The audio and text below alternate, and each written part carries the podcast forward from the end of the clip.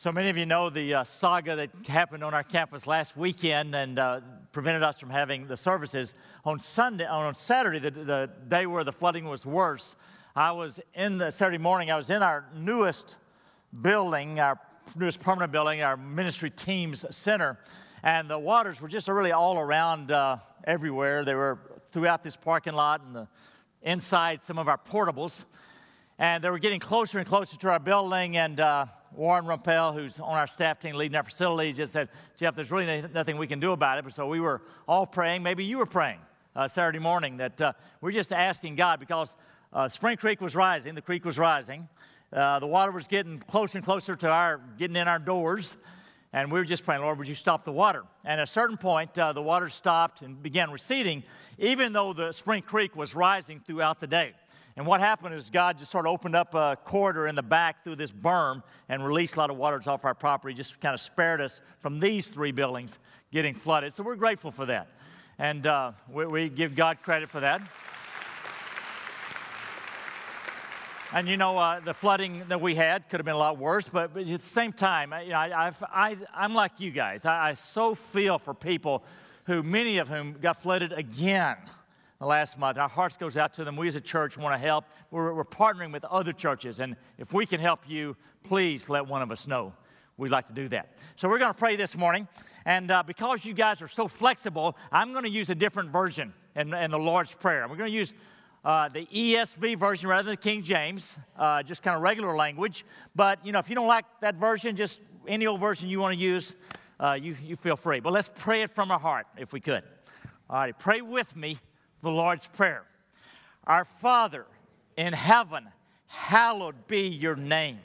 Your kingdom come, your will be done on earth as it is in heaven.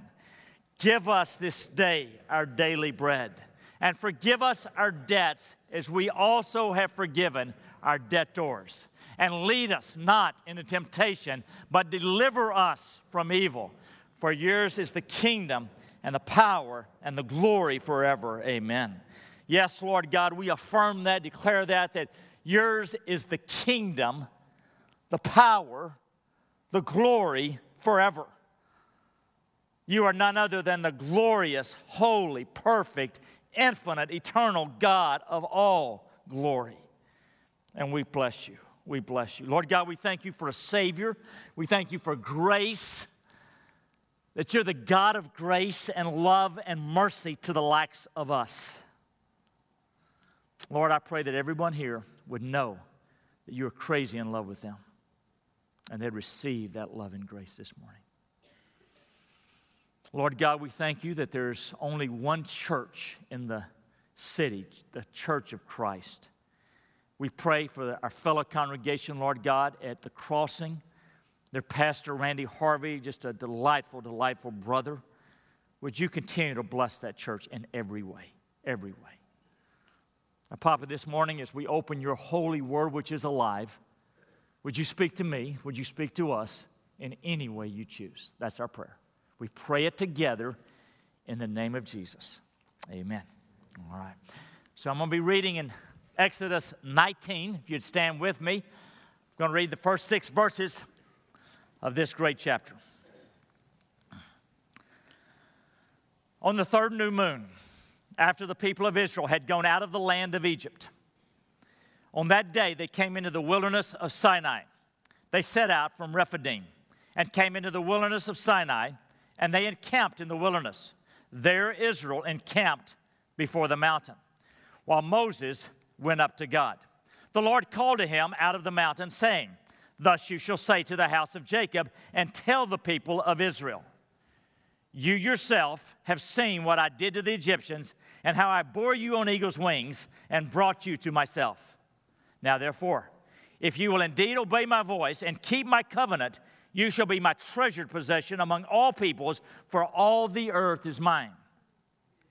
And you shall be to me a kingdom of priests and a holy nation. These are the words that you shall speak to the people of Israel." This is the word of God. Please be seated. So the nation of Israel has now crossed the Red Sea. They have made their way as far as Mount Sinai, the Sinai Peninsula, still called that today. The entire area around this mountain would be about five thousand feet high, a plateau. We're not sure exactly which peak around there. That would probably be about seven thousand feet high. But this is the place where God spoke to Moses way back in Exodus three and really called him out of the burning bush, called him, go back to the land of Egypt to rescue my people. And here they are back again. And in Exodus nineteen and the following chapters, as they're here at the base of this mountain, God will speak through Moses to the people. Next chapter, we will see him giving them the Ten Commandments, you know, the famous Ten Commandments, and the other commandments that are part of the Mosaic Law, the total of six hundred thirteen commandments. And uh, this passage today is going to really underscore the two most important things that for us to know. First of all, who God is. And here we'll see in this passage the greatness, the glory, the majesty, the awesomeness, really the fearsomeness of God. But I think even a stronger note, other than who God is, is who we are, our identity. Who we are as one of God's people. Now, now, church, these are the two most important things for us to know in, in that order. Most important is to, is to see God as he is, and secondly, is to see ourselves as, as we are. In fact, just about every day, maybe it's every day, in my prayers for my family, for the twelve folks kind of in our immediate family, for uh, people who are close to me, for, for you as a church, I am praying, Lord God, help us to see you as you are. And Lord God, help us to see ourselves as we are. And, and as those of you who are parents, it is And you, you know, we want to all make disciples. Well, if you got kids at home, they're, they're your first disciples. It's so vital to help them see God as he is and to help them see themselves as, as God sees them as they are. So that's just right at the heart of discipleship. So we're going to see both of those things, but particularly who we are. Now, in verse four, God says, Moses, this is what you have for the people. And it really begins in on who we are as the people of God. When he says, you yourselves have seen what I did to the Egyptians and how I bore you on eagle's wings and brought you to myself. And so here's God, and the book of Exodus, uh, more than just about any other book, is, is emphasizing the glory, the greatness, the judgment, the holiness, the, the, the fearsomeness of God, but yet he is so tender to his people that he says, I bore you on eagle's wings. I bore you on eagle's wings. I picked you up and I carried you. You know, we've got a little new granddaughter around our family, um, Wren, and she's only about three months old, and so we've got to pick her up and carry her around. And God has to do that with us. He carries us. There are times, just kind of a little bit like Wren, you know, she can't carry herself. She can't get around. At times, we need to be carried. And God will carry you when we call out to him. I carry you on eagle's wings, so tender about God's love and care for us. And, and he says, I brought you to myself. Now, that's especially interesting because the whole point of this book is how God rescued his people and took them out of Egypt. But he wasn't just taking them out of Egypt. He was t- taking them to himself. Not just to the land of promise, but to himself. I, I'm really bringing you to me. You know, ch- church, that, that's true for you and me. God is bringing us, not out of something so much as to something, to himself. He's bringing us to himself. Now, remember what happened in the previous chapter, if you were here. Uh, the Israelites uh, had a time without water, and then they had a time without food, and then they had a time without water, and they were grumbling and complaining because, where is God? What's he doing? And, and he's abandoned us. Oh, no. Oh, no. He hadn't abandoned them. He was this whole time drawing them to himself. He was using the struggles and the challenges to bring them to himself. And when we go through tough times, God hasn't abandoned you. He is bringing you to himself. And he is carrying you on eagle's wings. And so if, if we lose a job or have, you know, financial challenges, or even if we've got water in our house, or, you know, got physical pain or back pain, or, or have problems with kids or marriage or singleness, God is drawing us to himself. He hasn't abandoned you. He will carry you. He will carry you on eagle's wings. So this is beginning to, to see how we see ourselves as, as so loved by God. so tenderly loved by God that he carries us on eagle's wings. He goes on. He says in verse five, he says, now therefore, if you will indeed obey my voice and keep my covenant, you shall be my treasured possession. Now let me just, he's going to give us three things about us, three uh, promises that are going to be true of us. But before he does, he says, now what you need to do is you need to obey my voice and keep my covenant. Um, a covenant. Okay, again, that term is used in the Old Testament. Let's just kind of be clear. Okay, think contract. That's what we do in business. If you own a house, you know, you got a mortgage. That's a contract. That's a business thing. But a covenant is a love thing. That's what, if you're married, that's what you have with your spouse. You know, uh, you have a covenant so that you're not only uh, committed to one another, you're committed to one another in love. God has with us, not a contract, but a covenant. He is committed to you in love no matter what. And he wants us to love him back. He so wants us to love him back. And the way that we express our love to God is by obeying him. Jesus said it in John fourteen, twenty-one. He said, he who has my commandments and keeps them, he's the one who loves me. Now think about that with me. Okay, Gail and I have a love relationship, and, and, and the way that we show love horizontally to humans is basically through serving. We serve each other. But the way we show love to the one above us is obeying. That's how we show the love and express it. Because we trust him, we want to please him, and we want to obey him. And so what's God asking here? He's asking us to love him back and to obey him, to trust him, to obey him. You know, all through the Old Testament, God, you see, you see God as uh, sort of like a jilted lover, loving his people, but his people so often turn away and spurn his love because they don't trust his love, his heart. God's saying, this is what I want you to do. I want you to love me back and obey me. Show it by obeying me. Keep my covenant. And on my love, I'm going to be loving you. You love me back. And then he gives us the threefold uh, description of just who, who we are as God's people. Now, this is true of the Old Testament. Even in a book like Exodus, the, the fearsomeness of God, God is so tender with his people. Even though they complain and whine and, you know, mumble and murmur, he's so tender to them. And that's the way he treats you and me. He says three things about us. First of all, in verse five, he says, if you'll do these things, he says, you shall be my treasured possession among all peoples, for all the earth is mine. Okay, just think about that kind of language. God is saying, look, you, you, you are my treasured possession. I, I, you're part of me, you belong to me, and I treasure you, I treasure you. And it's hard to express the tenderness that God has for us in this. But with all the Bible, we can just sense it and see it. And, um, you know, again, if I could go back to, to our newest grandchild, uh, little Wren. Now, here's Wren, three months old, and, and, and all of us, you know, all of us in kind of the nuclear family, we're just crazy in love with her. And, and, and she's not done one thing to deserve that, has she? You know, all she's done is she occasionally will have a little smile, but she just makes a bunch of messes and, and fusses if she gets hungry. But we don't care. We are crazy in love with that baby. We treasure her. And, and, and that is how God sees you. That is how God sees you. And some of you don't believe that. Those words just went right off your shoulders, off your back. Because all of your life, you have listened to other voices. You've listened to voices of parents who may, probably loved you, but they weren't perfect. None of us are. And, and siblings and friends and teachers and And, and bosses, and, and we heard rejection, and, and, and, and we've heard all these other voices. And, and, and we've heard our own voice that at times is just so tough on us. But we've also heard the voice of an enemy who wants to ruin us and deprive us of all joy in life. And what we need to do is to shut our minds to every other voice except God's voice, and to see ourselves, begin to see ourselves the way God sees us. You know, I'm just like that little baby. I'm just so loved by his parents and his grandparents. Just crazy in love.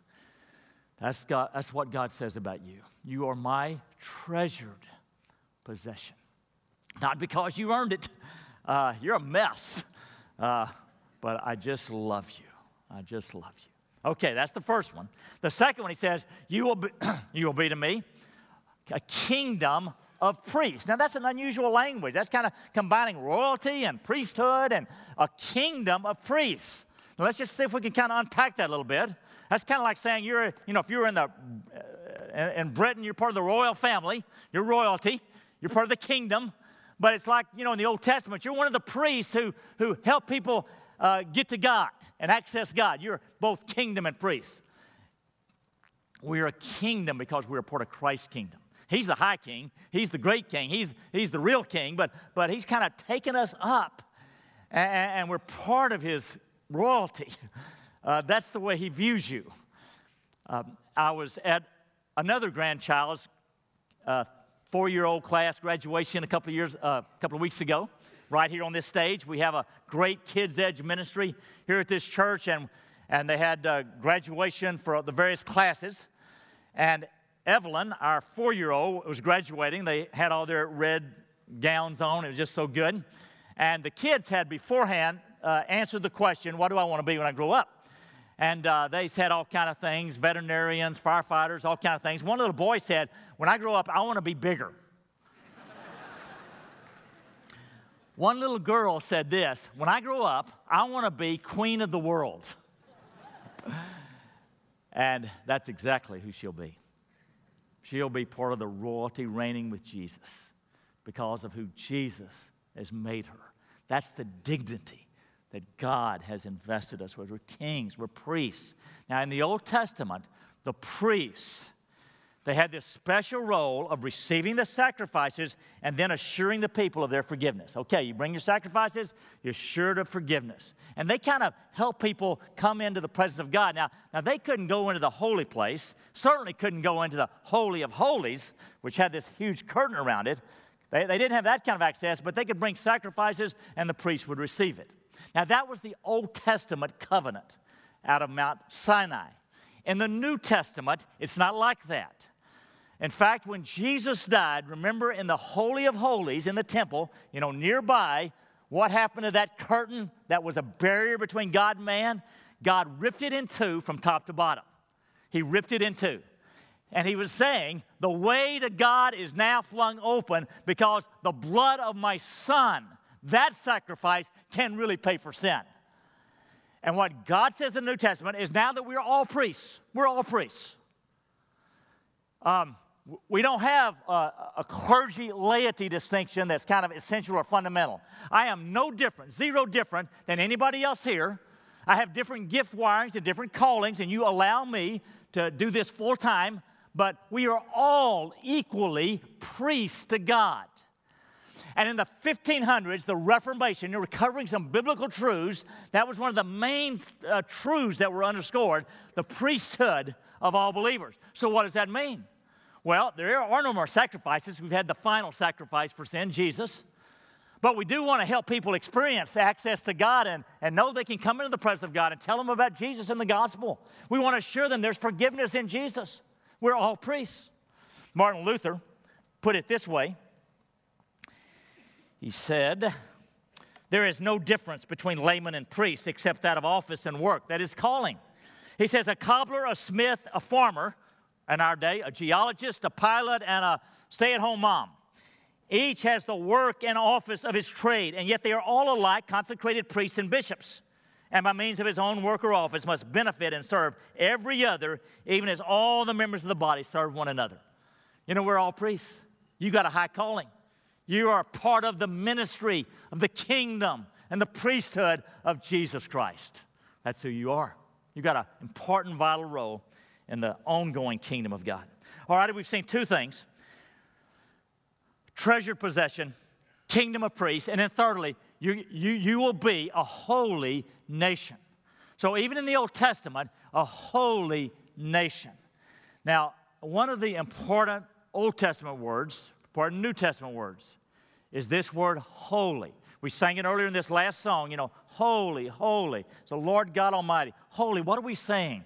We're saying that God is, is different than us. He is above us. He transcends us. He is so far above us that no one is, can even be compared to him. He's incomparable. He's special. And God endows us with that holiness, that we're special. And the reason we are special is not because of what we have done, but because of whose we are. Because of the blood of Jesus Christ has washed us whiter than snow. And, and we're a holy people. We're special because we, uh, we are no longer in our sin. We are completely forgiven. That the blood of Jesus Christ, and what can wash away our sins? Nothing but the blood of Jesus. We're going to sing that a little bit later on. You know, each week we take communion. And we um, remember the broken body and the shed blood of Jesus. And we used to have a member, Irwin Wood, great guy, character. And, uh, yeah, you know Jay.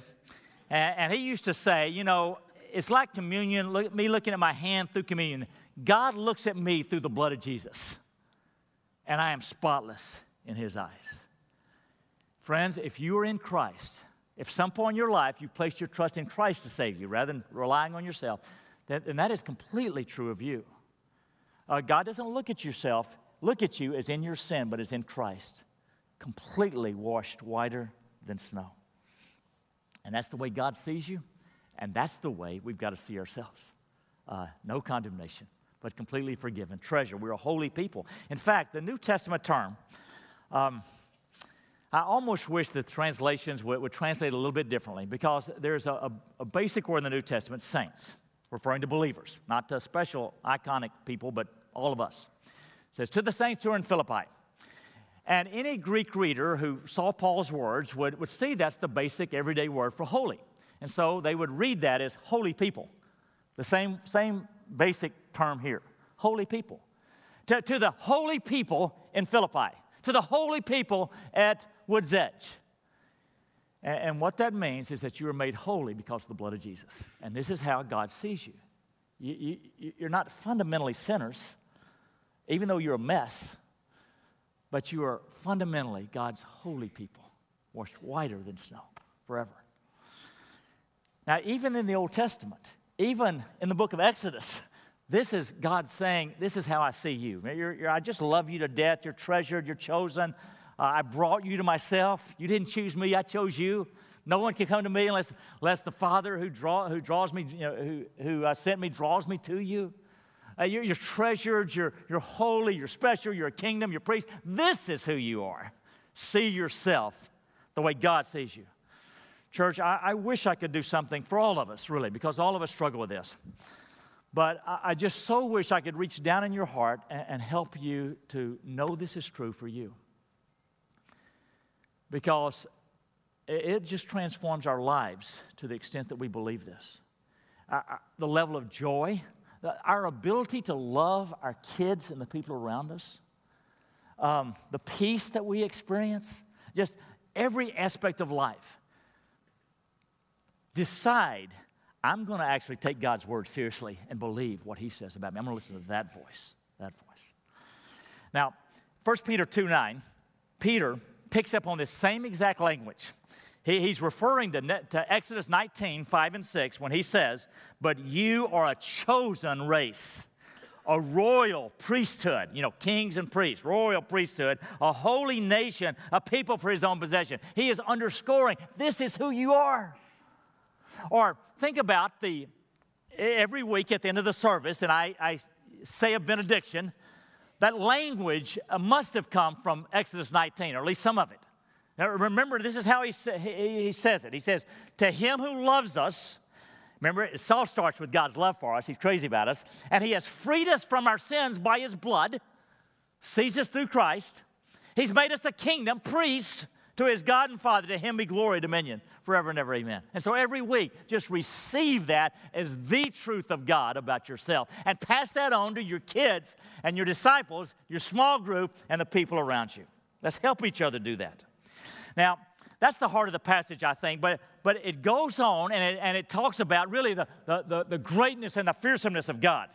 So let's just fairly briefly read over the next verses. Verse seven.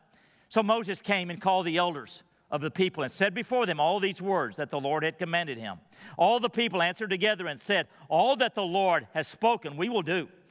They didn't. And Moses reported the words of the people to the Lord. And the Lord said to Moses, behold, I am coming to you in a thick cloud that the people may hear when I speak with you, and may also believe you forever, imbuing him with spiritual authority.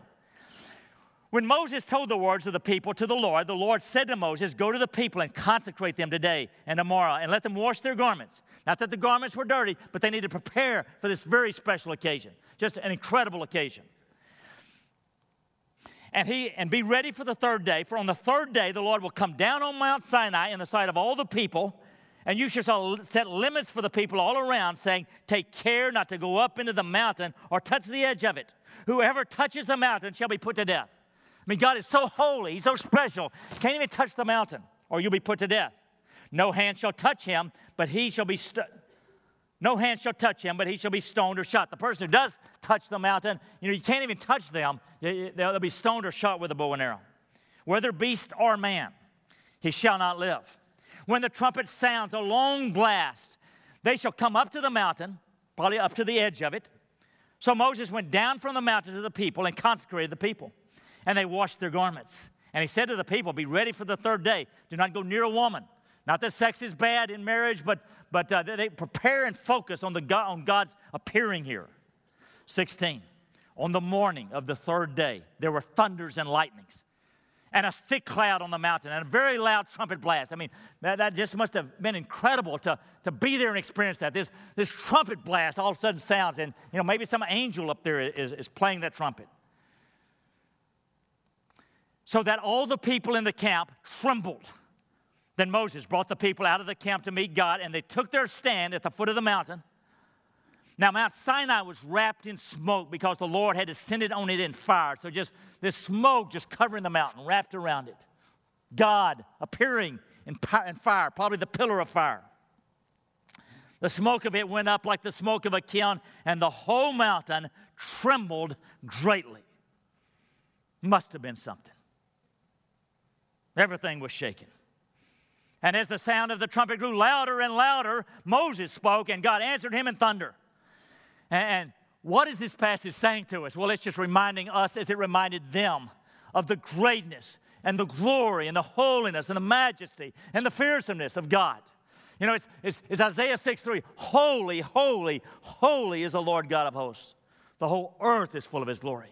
Now, in the Old Testament, the continuing motif about us and God is that of distance. You know, that big, thick curtain. Couldn't go into the Holy of Holies. Passages like this, the holiness of God, the distance between us and a holy God. But in the New Testament, it all changes. And when Jesus dies, he flings the gates of heaven wide open. He tears the curtain and saying, uh, the way is open because sin has been paid for. And the motif in the New Testament is no longer distance. It is nearness. It is near. God came near in Jesus. So we don't have to feel guilty and worried about coming to church because we weren't perfect last week or praying or anything like that, because God sees us as completely white, white and blameless and holy, just like a much-loved little baby. That's how God sees us. Come on in. Come on in with confidence and grace.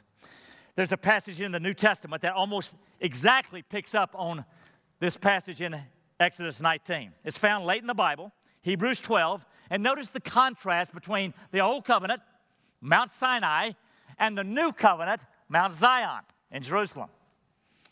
twelve eighteen, for you have not come, you believers in the New Testament, you have not come to what may be touched, a blazing fire and darkness and gloom and a tempest, and the sound of a trumpet and a voice whose words made the hearers beg that no further messages be spoken to them. For they could not endure the order that was given, if even a beast touches the mountain, it shall be stoned. Indeed, so terrifying was the sight that Moses said, I tremble with fear. But you have come to Mount Zion, not Mount Sinai, Mount Zion. That's the cross, the cross of Jesus. You've come to the city of the living God, the heavenly Jerusalem, and to innumerable angels in festal gathering. You've come to a celebration, a party. To the assembly of the firstborn who are enrolled in heaven, and to God, the judge of all, and to the spirits of the righteous made perfect, and to Jesus, the mediator of a new covenant. New covenant. We're in the new covenant. And to the sprinkled blood. That speaks a better word than the blood of Abel. What can wash away my sin? Nothing but the blood of Jesus. It's a new day. It's a new day. And this is how we see ourselves, washed clean by the blood of Jesus, his much-loved, much uh, uh, prized, blood-bought sons and daughters. Now, church, it's so vital that we see ourselves this way. And if you want your kids to grow up seeing themselves that way, you need to start by seeing yourself that way. It will just ooze out. And if we want to help one another in small groups, disciples, teenagers, all across the church, then we've got to see ourselves the way we really are. That is the way God sees us. Um, if you're in Christ, these are all true of you, and so many more truths like it. If you're not, if you're not sure where you stand with Christ, then just get sure right now. Right where you're seated, breathe a prayer and say, Jesus, come and save me, and he'll do it. Lord, have mercy on me, a sinner, as we see in Luke eighteen. Lord, have mercy on me, a sinner. He hears that prayer, and he just transforms you completely. You're in Christ. And if you're in Christ, you're special. In God's eyes, you're special, and therefore you're special. You are blood-bought, much-loved, completely forgiven, and so many other things. What would it be like, church, if we really embraced that, saw ourselves the way we really are? I'm going to end in a little bit different way than usual. I want you to stand up, if you would. And I have, um, I've chosen twenty, could have chosen forty, but I've chosen twenty carefully selected truths from the Bible about who you are.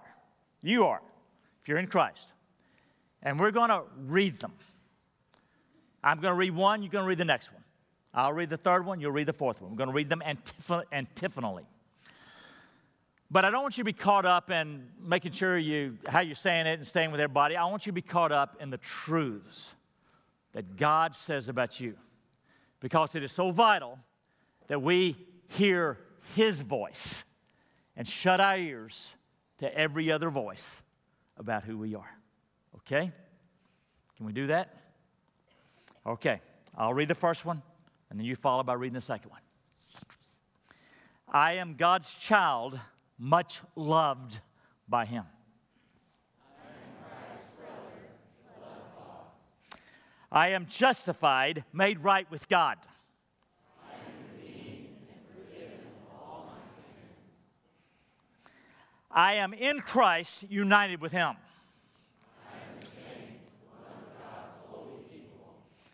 I am God's own adopted child. I am the Spirit of the living God inside me. I am safe and secure in Christ forever. I am under no condemnation. I am dead to sin, but alive to God. I belong to Christ through the kingdom. I am God's own treasured possession.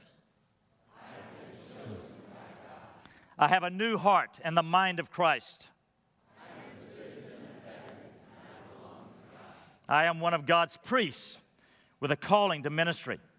I am the master of Christ. I know God works all things together for my good. I cannot be separated from the love of God. Amen. This is the truth of God. This is who you are. We're going to put these up. We've already put these on our website, front page. If you want to get them, maybe you need to kind of print these out, and, and just for the next few weeks, just maybe each morning, just go over them, because this is the voice that we need to all be listened to. Can I just pray it over you? Lord God, I pray for every single one of us, for me included, Lord God, for every single one of us, that we would lay hold of these and grab them and embrace them with all our hearts, and they be passed on to children and friends, small group members, and the people around us that we disciple. Lord, give us grace, we pray. In Christ's name, amen.